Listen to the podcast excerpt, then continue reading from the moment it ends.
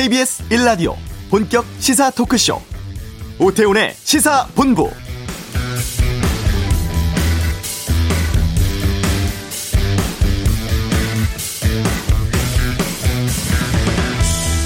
수도권 사회적 거리두기가 자정부터 2단계로 상향됩니다. 목요일에 1.5단계 올렸지만 한 단계 더 격상하게 된 것이죠. 최근 신규 확진자 연일 300명대 유지하고 있고 지난 2월 대구 경북의 1차 유행, 8월 광복절 집회 직후에 2차 유행 넘어서는 3차 유행이 오고 있다는 비관적인 전망입니다. 방역 당국은 그때보다 지금이 더 위험하다고 보고 있는데요. 선제 조치를 취할 수 있는 중심 집단이 없고 일상 속에서 유행이 확산되고 있기 때문입니다. 거리두기 강화하면 특히 서민층의 경제적인 타격이 불가피합니다. 그럼에도 2단계로 올린 이유, 이 타격을 감수해야 할 만큼 중요한 시기라는 거죠.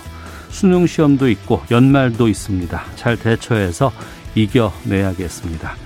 오태훈의 시사본부 여야 원내 지도부가 공수처 전국 타개할 해법 논의한다고 하죠. 잠시 후 이슈에서 민주당 송기현 의원 연결해 여당 입장 듣겠습니다. 착륙하지 않은 해외여행 가능해진다고 하는데 경제브리핑에서 알아보고요.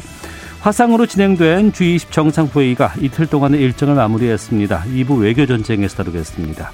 월요일 시사구말리 민주주의 4.0 출범 가덕도 신공항 관련 논란 등 다양한 정치권 이슈에 대해 정리해 보겠습니다. KBS 라디오 오태훈의 세본부 지금 시작합니다.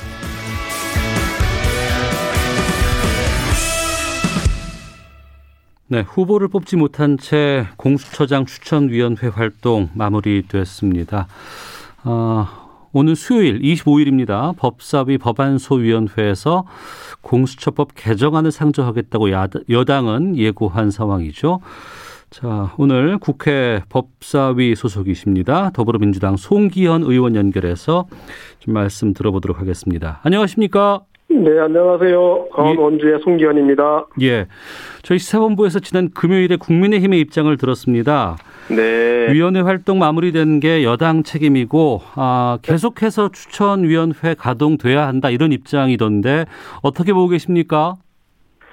그 실제 야당 추천위원들이 일관되게 반대를 했거든요. 예.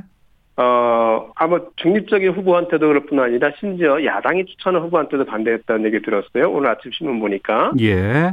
결국은 야당 추천위원들이 실질적으로 공수처를 출범하지 않겠다는 지연시키겠다는 명백한 의사를 표시했습니다. 음. 그런 상태에서 더 이상 공전하는 것은 국민의 뜻을 반하는 거다 판단할 수밖에 없었고요. 네. 전적으로 야당 추천위원들의 어, 책임이다 이렇게 볼 수밖에 없습니다. 네. 그러면 추천위원회는 사실상 마무리된 것이고 어, 민주당은 그런 법사위에서 공수처법 개정 작업 이제 들어간다는 뜻을 밝혔습니다. 네. 수요일 법안 소위에서부터 시작되는 겁니까? 그러면? 네, 일단 이제 수요일 법안 소위 예정이 되어 있고요. 예. 근데 예정돼 있다고 그래서 반드시 뭐 어, 우리 그날 처리로만 끝난다 이렇게 할 수 있는 건 아니고 또 그 전에도 원내대표의 협상이라든지 야당 측에 정말 전형적인 변화가 있다든지 네. 그런 걸 있으면 또 다른 상황이 있을 수도 있겠죠. 근데 아직 지금까지 상황으로 봐서는 예. 야당이 처음부터 사실 저희들이 말씀드렸을 때부터 이 굉장히 공수처장 추천위원 추천도 굉장히 미뤄왔거든요. 네. 그리고 미뤄온 상태에서 추천하신 분을 보면 역시 음. 우려와 그대로 나타났습니다.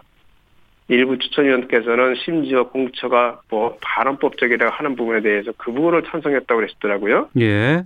오늘 보도를 보니까 그래서 결국은 처음부터 야당은 어, 공처 출범을 지연시키려고 하는 네. 그런 전략이랄까 갖고 있었지 않았나 생각이 되고요. 음. 그렇다고 하면 저희들로서는 지난 총선 때 국민들께서 결정해 주신 바를 네. 더 이상은 늦출 수가 없다 음. 생각을 합니다. 네.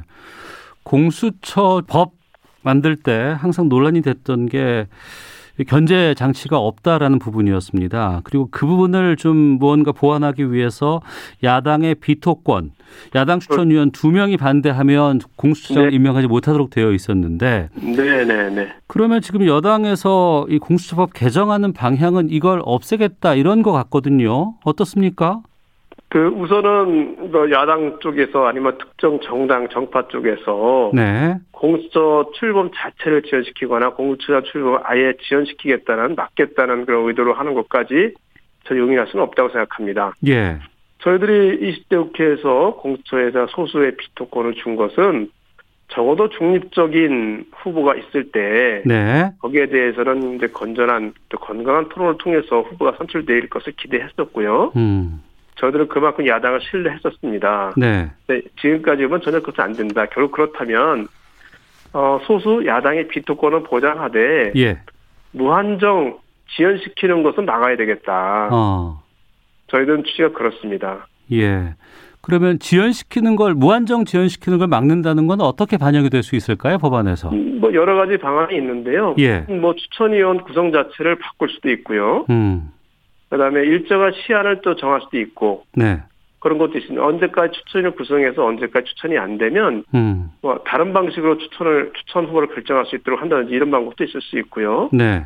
그러니까 다양한 논의가 가능하다고 생각합니다. 그래서 그 점에 대해서도 야당이 정말 진지한 자세로 네. 야당의 그 비토권 소수자로서의 소수로서의 어떤 권한을 좀 같이 적절하게 반영할 수 있는 것을 논의하는 게 필요하다 이런 생각이 듭니다. 네. 개정안 추진에 대해서 당 내에서는 지금 입장이 다 일관된 건가요? 어떻습니까? 일단 개정안은 여러 개정안이 나와 있기 때문에 하나로 정해지지 않았다고 생각을 합니다. 네. 아 그렇기 때문에 이제 일소위에서 아, 그 부분에 관한 논의가 필요하다고 생각이 되고요.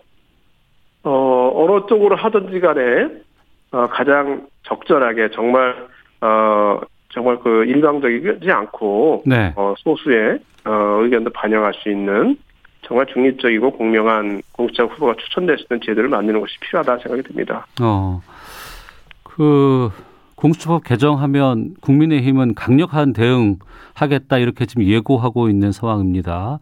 네? 글쎄요, 지금 내년도 예산안 심사 같은 것들이 지금 진행 중에도 있고, 네. 또 국회 보이콧이라든가 이런 것들도 좀 발생할 수 있지 않을까 우려가 되는데 어떻습니까? 저는 국민의 힘이 이제, 이제 자유한국당이었었죠. 지난 21대 총선에서 왜 이렇게 소수가 됐는지를 다시 한번 되돌아보기를 바랍니다. 20대 국회 때 민생에 관심이 없이 정말 보이콧에만 계속 일관했기 때문에 네. 결국 국민들께서는 아, 야당이 음. 여러 가지 얘기를 한 것을 믿지 못하고 야당을 신뢰하지 못하겠다. 그렇게 해서 어, 지금 20대, 21대 총선 결과 나왔다고 저희들은 보거든요. 네. 지금 코로나19 때문에 굉장히, 굉장히 좀 중요한 시점이 있습니다. 대한민국이. 이럴 때, 그, 정말 중요한 대한민국의 전환을 음. 위하는 예산이라든지 아니면 소상공인 한 분 한 분의 어려움을 좀 도와줄 수 있는 민생이라든지 네. 그런 것을 오히려 도외시한다. 저는 야당으로서 책임을 다하는 것이 아니라고 생각합니다. 야당으로서 책임을 아직 버리는 걸 생각하거든요. 네. 국민야당이 그렇게 하지 않기를 음. 기대하고 책임에는 제1야당으로서의 모습을 기대하겠습니다. 네. 민주당이 다수기 때문에 민주당이 하겠다고 하면은 공수처법 개정안 할 수 있을 것 같습니다. 음. 국민의힘이 어떤 조치들을 지금 취할 걸로 예상하세요? 어, 우선 여러 가지 뭐 음, 상임이라든지 소위라든지 보이콧을 하는 방식도 있을 수 있고요. 네. 뭐 아마 이제 예, 아무래도 예산이나 이쪽에 음. 어, 내는 예산 이쪽에 연계하거나 그런 쪽도 가능할 수도 있다고 생각이 되죠. 하지만 저희들은 그동안 정말 야당에게 네. 그 특히 국민의힘에게 굉장히 오랜 기간 동안에 어, 설득도 하고 음. 도 주고 또 여러 가지 방안도 제시하고 했었습니다. 그래서 그 이제는 이제 이 정규 개가 다 끝나가는 마당에는 네. 가장 그렇게 하기 어렵지 않을까 생각이고요. 음. 저는 뭐 어, 국민의힘이 책임 있는 제1야당으로서 네. 진지하게 논의하기를 기대하겠습니다. 어. 일부 언론에서는 이렇게 전망하더라고요. 그러니까 서울 부산시장 이제 보궐선거 앞두고 있는 상황에서 또 다수당의 횡포가 계속해서 된다. 뭐 이렇게 지적도 나오곤 있는데 혹시 이 밀어붙이는 것에 대한 당내 부담도 좀 있습니까? 음, 저희들은 충분한 시간과 또 논의가 있었다고 생각합니다. 그래서 이것이 어, 더 이상은 지원하는 것이 오히려 네. 이때 총선에서 저희 당을 어, 일당으로 또 압도적 일당으로 뽑아주신 국민들에 대한 책임을 다하지 않는 것이다. 오히려 그렇게 생각합니다. 음. 물론 물론 이제 어, 국민들께서 걱정하시는 분들 계시는 걸 저희 충분히 이해를 합니다. 하지만 이 공수처 문제는 어 오랫동안 우리 현안이 되어 왔었고요. 그러니까 총선에서 아, 지난번 대선에서도 공약이 됐었던 문제고, 네. 특히 지난번 총선에서는 아, 국민의힘이 자유한국당으로서 선거에 임하면서 공수처 법 폐지를 1호 공약으로 내세, 내세 우지 않았습니까? 예. 결국 그 여부, 국민께서 어떤 판단을 하신가 그 여부는 선거로서 결과 나온 겁니다. 어. 예, 그 점에 대해서 국민들께서 충분히 이해해 주시라고 저희도 믿고 오히려 예. 더 이상 지연하는 것은 어, 총선으로 저희가 주신 책임을 다하지 않는 것이기 때문에 네. 저희들은 적어도 이번 정규회 안에 이 과제는 또 이행을 해야 되겠다 생각하고 있습니다. 예. 국민의힘 쪽에서 헌법재판소 항의 방문을 하기도 했습니다. 네. 어, 헌재 사무처장이 신속하게 판단 내놓겠다 이런 답을 좀 내놨는데 이 공수처 관련해서 헌법재판소의 위헌 여부 판단 이게 네. 공수처 출범의 변수가 될 수도 있지 않을까 싶은데 이 부분은 어떻게 보고 계시는지요? 뭐 저희들은 국민의 힘에서 제기한 그 헌법 소원 자체가 성립이 되지 않을 거로 생각하고 있습니다. 네. 물론 이제 헌재의 판단에 맡겨져 있는 부분이긴 하지만 네. 에, 그 부분은 저희도 충분히 범죄 검토를 했었었고요. 음. 그래서 뭐 국민의힘이 헌법재판소의 판단을 구하는 것과는 별개로 어, 저희들은 국민께서 부여하신 입법권을 행사하겠습니다. 네. 헌재 판단이 어떻게 나오는 것보다도 그냥 입법권을 행사하겠다 이렇게 네. 읽으면 될까요? 그렇습니다. 네. 아, 그 수요일 앞두고 오늘 오후에 여야 원내대표끼리 만남 예정돼 있는 것으로 알고 있습니다. 네. 이 자리에서 어떤 것들이 좀 논의가 될까요? 아니면 혹시라도 음. 아, 공수처법 개정 이전에 뭐 묘수 같은 것들이 좀 나올 수 있을까요? 우선 뭐 현실적으로 정말 진정성을 보여주는 조치. 그래서 뭐 언제까지는 하겠다 이렇게 어. 한다든지 예.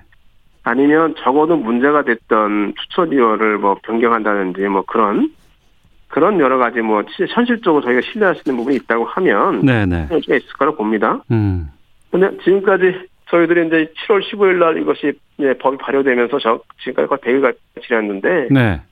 지금까지 저희들이 봐온 국민의 힘의 모습에서는 기대가 참 어렵다 볼 수밖에 없네요. 음. 박병석 국회의장은 계속해서 여야에서 의견을 갖고 와라라고 말씀을 하고 계세요. 네. 이건 언제까지 계속해서 유- 유지가 될 것으로 보십니까?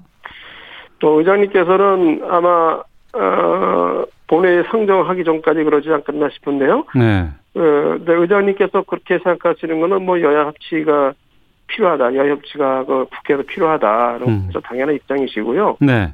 어, 저희 당은 저희 당 나름대로 또 시간을 갖고 어, 진행을 하도록 그렇게 계획하고 있습니다. 예. 그 그러면 오늘 혹시 회동 결과에 따라서 공수처장 추천위원회가 다시 열릴 가능성도 있습니까?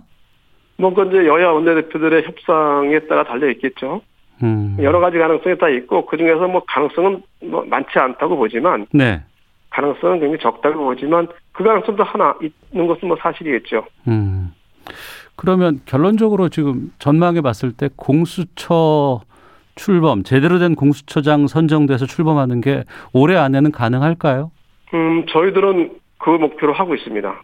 어. 어, 정규회 안에서 네. 어차피 정말 이제 합의되면 충분히 가능할 수 있다고 보고요. 예. 또, 두 번째 합의가 안 되면 저희들이 이제 저희들이 갖고 있는 그 계획에 따라서 입법 개정을 해서 하면 네. 저거 정규회 안에서 개정이 되고 그러면 그에 바로 공수처장 추천위원회 구성해서 음, 적어도 뭐 공수처장 후보를 확정하는 것까지는 가능하지 않을까 음. 그렇게 기대를 하고 있습니다. 알겠습니다. 법사위에 계시기 때문에 좀 질문도 드리겠습니다. 윤석열 검찰총장이 오늘 일선 검사들과 오찬 간담회 이 자리에서 뭐 여러 가지 얘기들 지금 보도들 되고 있고 또 뭐 내부 결속 다지기다 뭐, 뭐 여, 다양한 시선들 좀 나오곤 있습니다. 네. 윤석열 검찰총장의 행보 어떻게 보고 계세요? 어 이제 뭐 어떤 가장 정치적 중립을 지켜야 되는 검찰총장이 어, 이렇게 이렇게 움직이는 것 자체가 아, 정치의 의미를 갖고서 보여지는 것 자체가 굉장히 비정상적이죠. 음, 아, 저는 뭐 참 안타깝게 생각합니다. 윤 총장 향해서 네, 어, 정치 계획을 묻는 그 물음에 김덕 간사의 물음에 부인하지 않는 건 결국 긍정한 거거든요. 네, 그러니까 정치를 하겠다는 의사를 표현했으면 그 자리에 있으면 안 되는 거죠. 어, 아니면 네. 적어도 자기 임기 동안에는 네. 나중에 무슨 얘기를 할지언정 나는 정치하지 않겠다. 음. 그 얘기 해야 되는 거 아닐까요? 네. 이 지금 이 상태 정말 최근의 이 상태는 윤 총장 스스로 초래한 겁니다. 음. 그래서 일선 검사들하고 어떤 이야기를 하든 예. 보는 시각에 따라서 다 정치적 의미를 갖고 보겠죠. 음. 정치하지 않겠다는 선언을 하거나 아니면 사퇴하고 정치를 해라 이렇게 이해를 하면 되겠네요. 그렇죠. 네. 어. 추미애 장관은 지금 윤 총장 관련해서 이제 감찰 지금 진행 중에 있습니다만 잠시 좀 멈춰 있기도 합니다. 다시 추 장관이 어떤 조치할 가능성이 있을까요? 어, 당연히 해야 되겠죠. 어. 멈춰 있는 것을 여기서 멈추면 안 된다고 생각합니다. 저는 이제 제가 국정감사 때도 지적을 했지만, 네. 뭐 여러 가지 있긴 하지만 어, 중앙지검장 시절에 조선일보나 중앙일보 사주들과 만났다. 이건 문제가 확실히 있거든요. 네. 그 당시에 중앙지검에 사건들이 있었습니다. 음. 검사 행동 윤리 강요상 하지 않도록 되어 있는 거거든요. 예. 그러면 이 부분에 대해서 본인이 분명히 인정을 하고 음. 이때 이런 게 있었고 이거는 뭐 그런 거 아니었다든지 네. 어떤 어떤 의미가 있었다든지 이런 것을 적어도 밝히든지 네. 그렇게 해야지만 될 사안이 아닌가요? 그런데 아무 얘기를 안 하고 있거든요. 음. 이런 거 그냥 둬서는 어떻게 하겠습니까? 나중에 뭐 어떤 검사가 사건 관계자 만났을 때 아니면 뭐 검찰의 책임자가 사건과 관련된 사람들을 따로 만났을 때 이것을 어떻게 좀 제지를 할 수 있을까요? 음. 어, 이 부분은 그냥 넘어갈 수는 없는 거거든요. 뭐 네. 지구화를 막론하고 똑같이 돼야 된다. 이게 윤 총장이 했던 얘기인데 자기가 관련된 사안에서는 그렇게 안 한다면 문제가 확실히 있지요. 네. 이, 이 부분에 대해서는 감찰을 적어도 수용을 해서 예. 본인도 그 부분이 밝힐 부분이 있다면 밝혀주고 하는 음. 낫지 않을까 싶은 생각이 듭니다. 네. 추 장관과 윤 총장 간의 여러 가지 대립되는 문제들 언론에서 계속 보도가 되고는 있습니다만 국민들은 이 뉴스 보면서 너무 길어지는 것 같다. 이게 언제쯤 끝날 것이냐라는 지적들 많이 하세요. 그러면 아, 성규 의원께서는 언제쯤 이 갈등이 마무리될 걸로 전망하십니까? 어, 제그 부분은 이제 여러 가지가 복합적으로 돼 있기 때문에 제가 언제쯤이라고 예상을 드릴 수는 없고. 예. 저도 저도 하여튼 저도 예. 일뿐 아니라 사실 가장 직접적인 상임인 법사위에 있는 의원으로서 굉장히 불편하고 예, 예, 예. 국민들께 죄송합니다. 어. 그래서 이 부분이 해지가 돼야 되겠, 결자 해지가 돼야 되겠다. 예. 그래도 강한 빨리 돼야 되겠다 생각을 저는 하고 있습니다. 예. 당내 또 상황 좀 짧게 여쭙고 마무리하도록 하겠습니다. 민주주의 4.0 연구원이 출범을 했다고 하고 여기에 현역 의원만 56명이 합류를 했다고 합니다.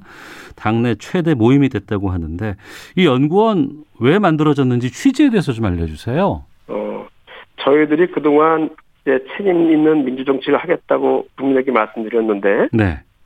여러 가지 부분에서 정책적인 설계나 음. 부족했다는 굉장히 큰 반성을 하고 있습니다. 그래서 앞으로는 저희들이 남아있는, 앞으로 이제 저희들이 예정되어 있는 계속 선거는 계속 있겠죠. 네. 선거를 할 때마다 네. 우리 당이 정말 책임있는 정책을 세우고 장기적인 실천을 할 수 있는 설계를 갖고 있어야 되겠다. 음. 그런 생각을 가지고 연구원을 함께 했습니다. 네. 뭐, 물론 정치를 하기 때문에 선거가 있기 때문에 여러 가지 오해는 있을 수 있겠지만은 무엇보다는 정책 정당으로서의 정말 실질적인 어, 모습을 세워야 되겠다. 음. 큰 저희들의 목표였습니다. 목표. 예. 그런데 일부에서는 이게 그 개파 정치화되는 거 아니냐 이런 우려도 좀 나오고 있는 것 같은데요. 음, 뭐 그렇지는 않고요. 뭐 예. 상당히 다양한 출신의 전현직 의원님들이 함께 하고 계시고요. 예. 뭐 당장 저만 해도 뭐 그뭐 뭐 말씀드리자면 저도 참여하고 있지만 저도 원래 뭐 참여정부에 있었던 사람도 아니고 음. 그렇기 때문에 꼭 그렇게 보시, 볼 필요는 없다 생각이 되고요. 예. 어, 오히려 정책 연구를 통해서 개파를 극복하기 위한 모임이다. 음. 보시면 좀 감악 감사하겠습니다. 알겠습니다. 그러면 합류하는 의원들이 더 있을까요? 앞으로 더? 어, 이런 점에 같은 공감하신다면 충분히 강하지 않을까 싶은 생각이 듭니다. 아, 알겠습니다. 오늘 말씀 여기까지 듣도록 하겠습니다. 고맙습니다. 네, 네, 감사합니다. 네, 더불어민주당 송기헌 의원 연결해서 말씀드렸습니다. 자, 이 시각 교통 상황 살펴보고 헤드라인 뉴스 듣고 돌아오겠습니다. 교통정보센터 김은아 리포터입니다. 전방 주시를 철저히 해주셔야겠습니다. 경부고속도로 부산 방향 정체는 한남에서 서초까지와 신갈분기점 부근, 작업을 하고 있는 옥산분기점 부근에서 막히고 있습니다. 중부내륙 고속도로는 창원 방향 상주 부근 4km 정체가 작업 때문입니다. 호남 고속도로도 작업을 하는 곳이 많은데요. 순천 쪽은 서전주 부근에서 1km, 대전 방향은 삼례 부근 2km 구간에서 작업 여파를 받고 있습니다. 호남선 지선 대전 방향은 유성 부근 작업으로 서대전 분기점에서 유성 부근 3km 구간이 막히고 있습니다. 서울 시내는 청담대교 북단에서 남단 쪽으로 사고가 발생해 성남 쪽으로 가는 차들이 밀리고 있고요. 성산대교는 북단 방향으로 고장난 차가 서 있어 서부간선도로 고척교부터 지체 정체되고 있습니다. KBS 교통정보센터였습니다. 헤드라인 뉴스입니다. 정부가 지난주 코로나19 확진자가 2천명을 넘어 3차 유행이 시작되고 있다며 방역수칙 준수와 거리두기를 통해 확진자 증가세를 꺾어야 한다고 밝혔습니다. 민주당은 민주노총의 총파업 집회 예고에 대해 코로나19가 확산하는 상황에서 바람직하지 않다며 자제를 당부했습니다. 국민의힘 김종인 비상대책위원장이 최근 코로나19 감염 3차 유행에 대해 정부의 방역 실패에 근본 원인이 있다고 말했습니다. 또 코로나19 재확산에 따른 추가 재난지원금이 거론되는 것에 대해서는 정부 예산을 고려해야 한다고 선을 그었습니다. 다음 달 아파트 입주 물량 조사 결과 1만 9천 가구 정도로 수도권은 지난해 같은 기간과 비슷하지만 지방은 크게 준 것으로 나타났습니다. 다음 달부터 서울시 전역에서 저공해 조치를 하지 않은 5등급 차량은 운행이 제한됩니다. 지금까지 라디오 정보센터 조진주였습니다.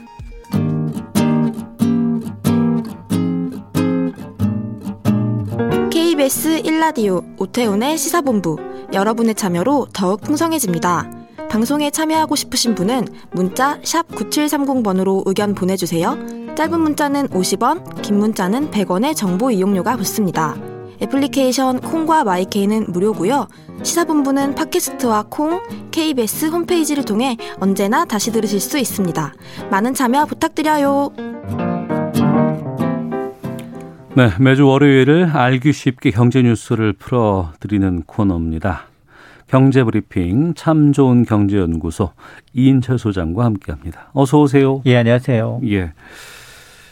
비행기 타본 지 오래됐다 싶은 분들 상당히 많이 계십니다. 맞습니다. 나갈 수가 없으니까. 예. 근데 그것 때문에 또 이제 이 항공업계가 상당히 어렵고 지금도 뭐 구조조정이다, 뭐 합병이다 여러 가지 얘기들이 막 터져나오곤 있는데 무착륙 해외 관광 비행이 가능해진다 이런 뉴스가 좀 나왔어요. 오늘 그렇습니다. 여기에 대해서 경제브리핑에서 좀 살펴보도록 하겠습니다.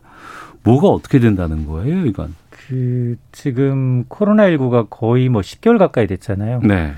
지금 11월 기준 음. 어, 비행기 예약 건수가 가장 많은 노선이 네. 전 세계에서 김포 제주 노선입니다. 아, 전 세계에서요? 전 세계에서. 전 세계에서 노선 그 저, 운행 점유율 1위가 김포, 제주, 제주. 아, 예, 그래요? 네, 무려 11월에만 132만 명이 예약을 했어요. 예, 예, 예. 제주도 인구가 한 55만 정도로 추산하면 어. 그 인구의 두 배 이상이 한 달 동안 다녀온다는 얘기거든요. 예. 그만큼 이제 눌렸던 심리가 이제 내국으로 돌고 있는데 음. 어, 사실 우리나라의 이제 해외여행 자유화는 1988년 올림픽 이후거든요. 네. 그 이후에 지난해 기준 이제 해외 출국자 수, 해외 여행자 수가 3천만 명이 육박합니다. 음. 그러니까 성인 인구가 1년에 한 번 정도 갔다 왔다는 거거든요. 네. 그게 매년 증가 추세였다가 코로나19로 딱 끊긴 겁니다. 네. 그러니까 지금 항공업계는 워낙에 지금 파급 효과가 커요. 음. 여행사 쉬죠. 면세점 장사 안 됩니다. 네. 그다음에 숙박, 공항 유지 관리, 뭐 하물며 기내식을 납품하는 업체들까지도 모두 다 이제 생존 위기에 직면해 있는 거죠. 예. 이에 따른 이제 고용 불안 위기가 지속이 되니까 지금 그 그럼에도 불구하고 지금 코로나 팬데믹으로 인해서 한동안 항공운항 정상화는 좀 유연해 보이는 상황입니다. 네. 이러자 고육지책으로 뭐 우리나라뿐만 아니라 아, 일부 국가에서 목적지 없는 음. 비행 상품을 내놨는데 이게 이외로 대박이 난 겁니다. 네. 아, 목적지 없지만 지금 한반도 상공을 돌면서 간단한 기내식 먹고요. 음. 그다음에 지방 인기 여행지 설명 듣고 그리고 어, 좀 낮게 날다 보니까 여기는 어디입니다. 어디입니다. 이제 승무원들이 설명을 해주고요. 예. 그다음에 기내 쇼핑도 가능하고 마일리지 누적도 되니까 음. 인기가 있는데 이걸 국제선까지 확대하겠다는 겁니다. 네. 그래서 정부는 앞으로 1년간 한시적으로 착륙지 없이 외국 영공을 통과하는 국제선 운행을 허용하는데 이렇게 되면 탑승객에게는 일반 해외여행객과 동일한 면세 혜택이 부여가 되고요. 음. 대신에 가장 꺼리는 게 해외여행 갔다 오게 되면 해외 외국에 갔다 오게 되면 지금 격리하잖아요. 그렇죠. 입국하고 한 다음에 보름간 하는데 예, 예. 진단 검사와 격리 조치는 면제가 됩니다. 음. 그러니까 비행기에서만 갔다가 비행기에서 다시 돌아오는 거기 때문에 자가 격리는 2주간 하는 건 면제가 될 수 있다. 물론 지금 이제 내일부터 아 오늘 자정부터죠. 이제 2단계로 격상이 되기 때문에 상당히 좀 조심스럽긴 합니다만 그만큼 이 코로나 19가 길어지고 있고 또 그로 인한 피해는 더욱더 많아질 수밖에 없기 때문에 또 무언가 좀 타겟책을 좀 모색해 보자 이런 어, 느낌이 좀 드는데 지금 항공업계는 어느 정도 힘든 상황이에요? 어, 이번 대책의 취지가 지금 코로나19 여파로 어림을 겪고 있는 항공업계, 관광업계, 면세점 업계를 지원하기 차례 차원인데요. 네. 이게 지금 코로나19 이후에 각국이 입국 제한을 하고 있거든요. 네. 그러다 보니까 여행 수요가 급락해서 대부분의 국제선 운항은 거의 중단되거나 간편된 상황이에요. 음. 10월 기준입니다. 국제선 운항 횟수가 94%가 줄었어요. 아이고. 그리고 여객 실적도 보니까 1년 전만 하더라도 한 달에 한 760만 명 이상이 빠져나갔는데 네. 지금은 20만 명대, 음. 97%가 감소를 했습니다. 자, 그래서 반면에 이제 화물 운송만 네. 지금 양대 이제 대한항공과 아시아나항공은 이제 지금 여객기 좌석을 빼고 음. 거기다 화물 운송하고 있어요. 네네. 네. 그래서 간신히 적자를 면하고 있는 상황이거든요. 어. 근데 화물 운송은 대형 항공사가 주로 하지 이 저가 항공사들은 못하는 부분이 있거든요. 네. 자 그러다 보니까 이 지금 수요 자체가 급감하죠. 이렇게 코로나19가 이제 상향 조정되면 해외여행뿐만 아니라 국내 여행까지 취소가 잇따를 수밖에 없는데, 음. 근데 문제는 운행을 중단함에도 불구하고 고정 비용이 있어요. 네. 항공립 주차료.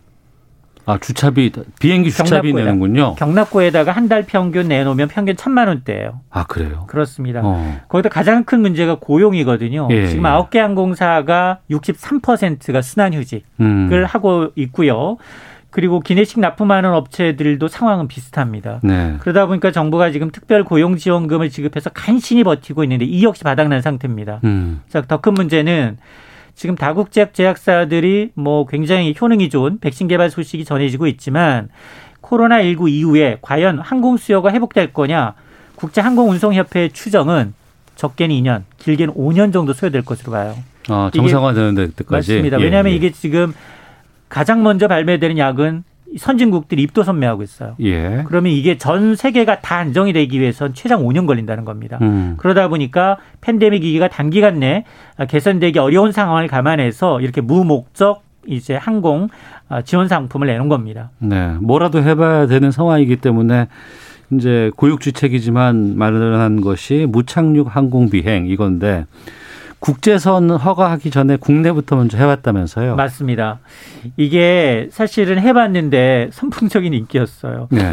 국토교통부 보니까 이렇게 목적지 없는 비행 상품의 평균 탑승률이 85%예요. 85%요? 굉장히 높은 겁니다. 어, 그러네요. 그렇습니다. 그래서 어, 지난달에 이제 국내 항공사 처음으로 일반인 대상 무착륙 비행을 실시했던 제주항공 편을 보니까 이 경우는 탑승률 100%를 기록했는데요. 음. 물론 방역 지침에 따라서 전체 좌석의 70%까지만 운행이 가능하니까 네. 전체 8, 189석 가운데 코로나19 감안해서 121석만 운영을 했는데 모두 다 탑승했다는 겁니다. 음. 이건 인천국제공항을 출발해서 1시간 반가량 군산, 광주, 여수, 예천, 부산, 포항 이렇게 들러본 뒤에 공항으로 돌아오는 거예요. 네. 근데 항공권 가격이 만만치가 않아요.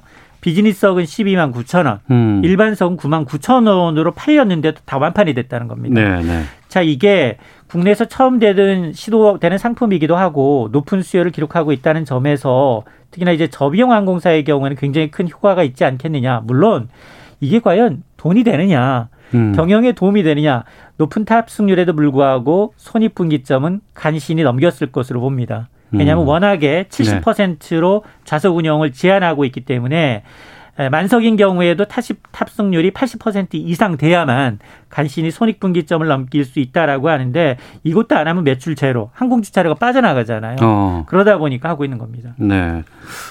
그러고 보니까 그 착륙하지 않는 게 뭔 의미가 있을까라고 생각이 될 수도 있지만 예전에 뭐 수도권 근교에 카페 같은 거 보면은 비행기 갖다 놓고 장사하거나 막 이랬던 적도 있었잖아요. 그렇습니다. 그러니까 이제 워낙에 아, 탈 수는 없다고 하는 거 보면 더 타고 싶은 마음이 있고 내리지 못한다고 하지만 그래도 뭐 항공 업계 살리는 셈 그리고 뭔가 대리 만족한다는 것 랜선 여행보다는 이게 좀 나을 나을 수 있으니까. 맞습니다. 해외 여행하면 기내식 먹는 재미도 있고요. 또 네. 면세 쇼핑하는 재미가 있거든요. 음. 그런데 이번에 이제 무착륙 국제 관광 비행이잖아요. 네. 그러면 해외 이용자하고 똑같은 면세품 혜택을 줍니다. 음. 1인당 기본적으로 600달러. 네, 네. 여기다 플러스 알파 음. 1리터 이내의 술 한 병은 추가로 가져올 수 있고요. 담배 200개피, 향수 60ml까지 면세 혜택을 받으실 수가 있습니다. 네. 그래서 기내 면세점뿐만 아니라 이제 시내 출국장, 입국장 면세점 모두 이용이 가능하고요. 어. 가장 중요한 건 항공 요금일 텐데 네. 이게 사실은 뭐 미국 항공이나 유럽 항공 같은 장거리는 아니고요. 네. 주로 일본과 같은 인근에 타고 가까운 영공을 선회하는 비행으로 복귀하는 노선입니다. 음. 그리고 이제 이거는 상대 항공 당국의 승인을 받아야 돼요. 아 그쪽 영공을 들어가야 통과. 되니까. 그렇습니까. 통과하기 예. 때문에 그래서 청소의 시간 한 3시간 정도 예상 운임은 일반석 기준 20만 원에서 30만 원 정도로 예상을 하고 있는데 지금 여기 대기하고 있는 공, 어, 항공사가 여섯 개나 됩니다. 음. 대한항공, 아시아나항공, 뭐 제주, 티네어, 티웨이, 에어부산까지 준비를 하고 있어서 물론 뭐저 국제관광 이용할 경우에 이제 에, 뭐 기내식은 제공이 되지만 지금 코로나19 때문에 완전히는 아니고요. 간편식, 네. 음. 음료하고 간단한 간단식만 제공이 됩니다. 네. 2단계 수도권 지금 발령됩니다. 그리고 여러 가지 좀 이 코로나19 확산 막기 위한 검역 이런 거 철저히 해야 될 것 같고 출국 심사도 이루어지죠. 맞습니다. 검역과 방역 관리 체계는 한층 강화가 됩니다. 일단 모든 과정에서 마스크 착용 의무화되고요. 네. 발열 체크, 증상 발현 여부 수시로 확인합니다. 또 일반 여행자하고 접촉을 최소화하기 위해서 출입국 심사가 별도로 음. 분리해서 운영이 되고요. 그리고 어, 출국 시 온라인 발권을 권장하게 되고 항공사 인솔하에 보안 검사, 출입국 심사 진행하게 되고 아울러 이제 탑승하기 위한 게이트도 다른 네. 항공편과 이격해서 달리해서 배정하고요. 음. 뭐 화장실뿐만 아니라 이제 지정된 곳만 이용할 수 있도록 하는데 아, 다만 이제 이 감염 위험성이 현저히 낮다라는 점을 고려해서 모든 좌석의 탑승을 허용하기로 했는데 그러나 이게 코로나19 어, 격상됐기 때문에 이건 좀 달리 어, 좀 달라질 수가 있고요. 네. 또 초기의 수요가 너무 몰리는 걸 방지하기 위해서 하루에 최대 세편만 어. 운행하기로 했습니다. 예. 이른바 무착륙 국제 관광 비행입니다. 이거 허용하면 글쎄요. 뭐 항공업계에 어느 정도 도움이 될지 또 기대 효과는 어떻게 봐야 될지 그렇습니다. 일단 유무형의 파급 효과가 있는데요. 가장 큰 게 뭐냐 파일럿이에요. 음. 파일럿 기장은 자격증 유지에 도움이 됩니다. 잠깐만요. 자격증 네. 유지에 도움 된다는 게 무슨 말이에요? 왜냐하면 조종사 운전 자격증을 갖고 있는데 운행 자격증을 갖고 있는데 3개월 90일 이내에 최소 3번 이상 아. 이착륙을 해야 돼요. 아 그걸 안 하면 안 하면 멸수됩니다. 아, 승인이 취소가 됩니다. 어. 그러다 보니까 그동안 어떻게 했느냐? 아, 예, 예, 예. 빈, 빈 비행기 갖고 운행했다는 거예요. 자격 유지하기 위해서. 어, 그러면 어차피 그냥 빈 비행기도 운항을 할 수밖에 없었네요. 맞습니다. 그래서 이제 이번 국제 비행으로 어쨌든 자격 상실 위기에 처한 조종사의 자격 유지에도 도움이 될 것으로 보이고요. 음. 또 하나가 매출 면에서 보게 되면 탑승률 뭐 70% 정도라고 가정하게 되면 네. 편당 최고 한 9천만 원 정도의 매출 그리고 1인당 면세한도 100%를 다 못 채우고 절반만 구매한다라고 가정할 경우에도 최고대 한 편당 9천만 원의 면세품 매출이 발생하는데 음. 가장 큰 건 고용 유지 휴가예요. 국제선 한 편이 뜨게 되면 여기에 따른 인력들이 있거든요. 예, 예, 최소 예. 23명에서 47명의 인원이 매달립니다. 어. 자, 그러다 보니까 이 크리스마스 신년 특수 활용해서 이제 항공, 면세점 업계, 관광업계의 경우에는 이 무목적 국제 관광 비용에 대한 기대감이 커지고 있습니다. 네. 아, 뭐 지금 방역 철저히 해야 되는데 이런 거 뭐하러 팔아? 뭐하러 얘기할 수 있을 수 있겠지만 이 고용 유지 효과라든가 어차피 빈 항공기도 이 면허 유지 자격 유지 때문에 해야 된다고 한다 그러면은 좀 그 틈새를 공략해 봐야 될 필요가 있지 않았을까 싶은 생각이 드네요. 참 좋은 경제연구소 이인철 소장과 함께했습니다. 고맙습니다. 네, 고맙습니다. 네, 잠시 후 2부 외교전쟁 비대면을 열렸습니다. G20 정상회의 내용 살펴보겠고요. 이어지는 시사구말리도 준비되어 있습니다. 잠시 후 2부에서 뵙겠습니다.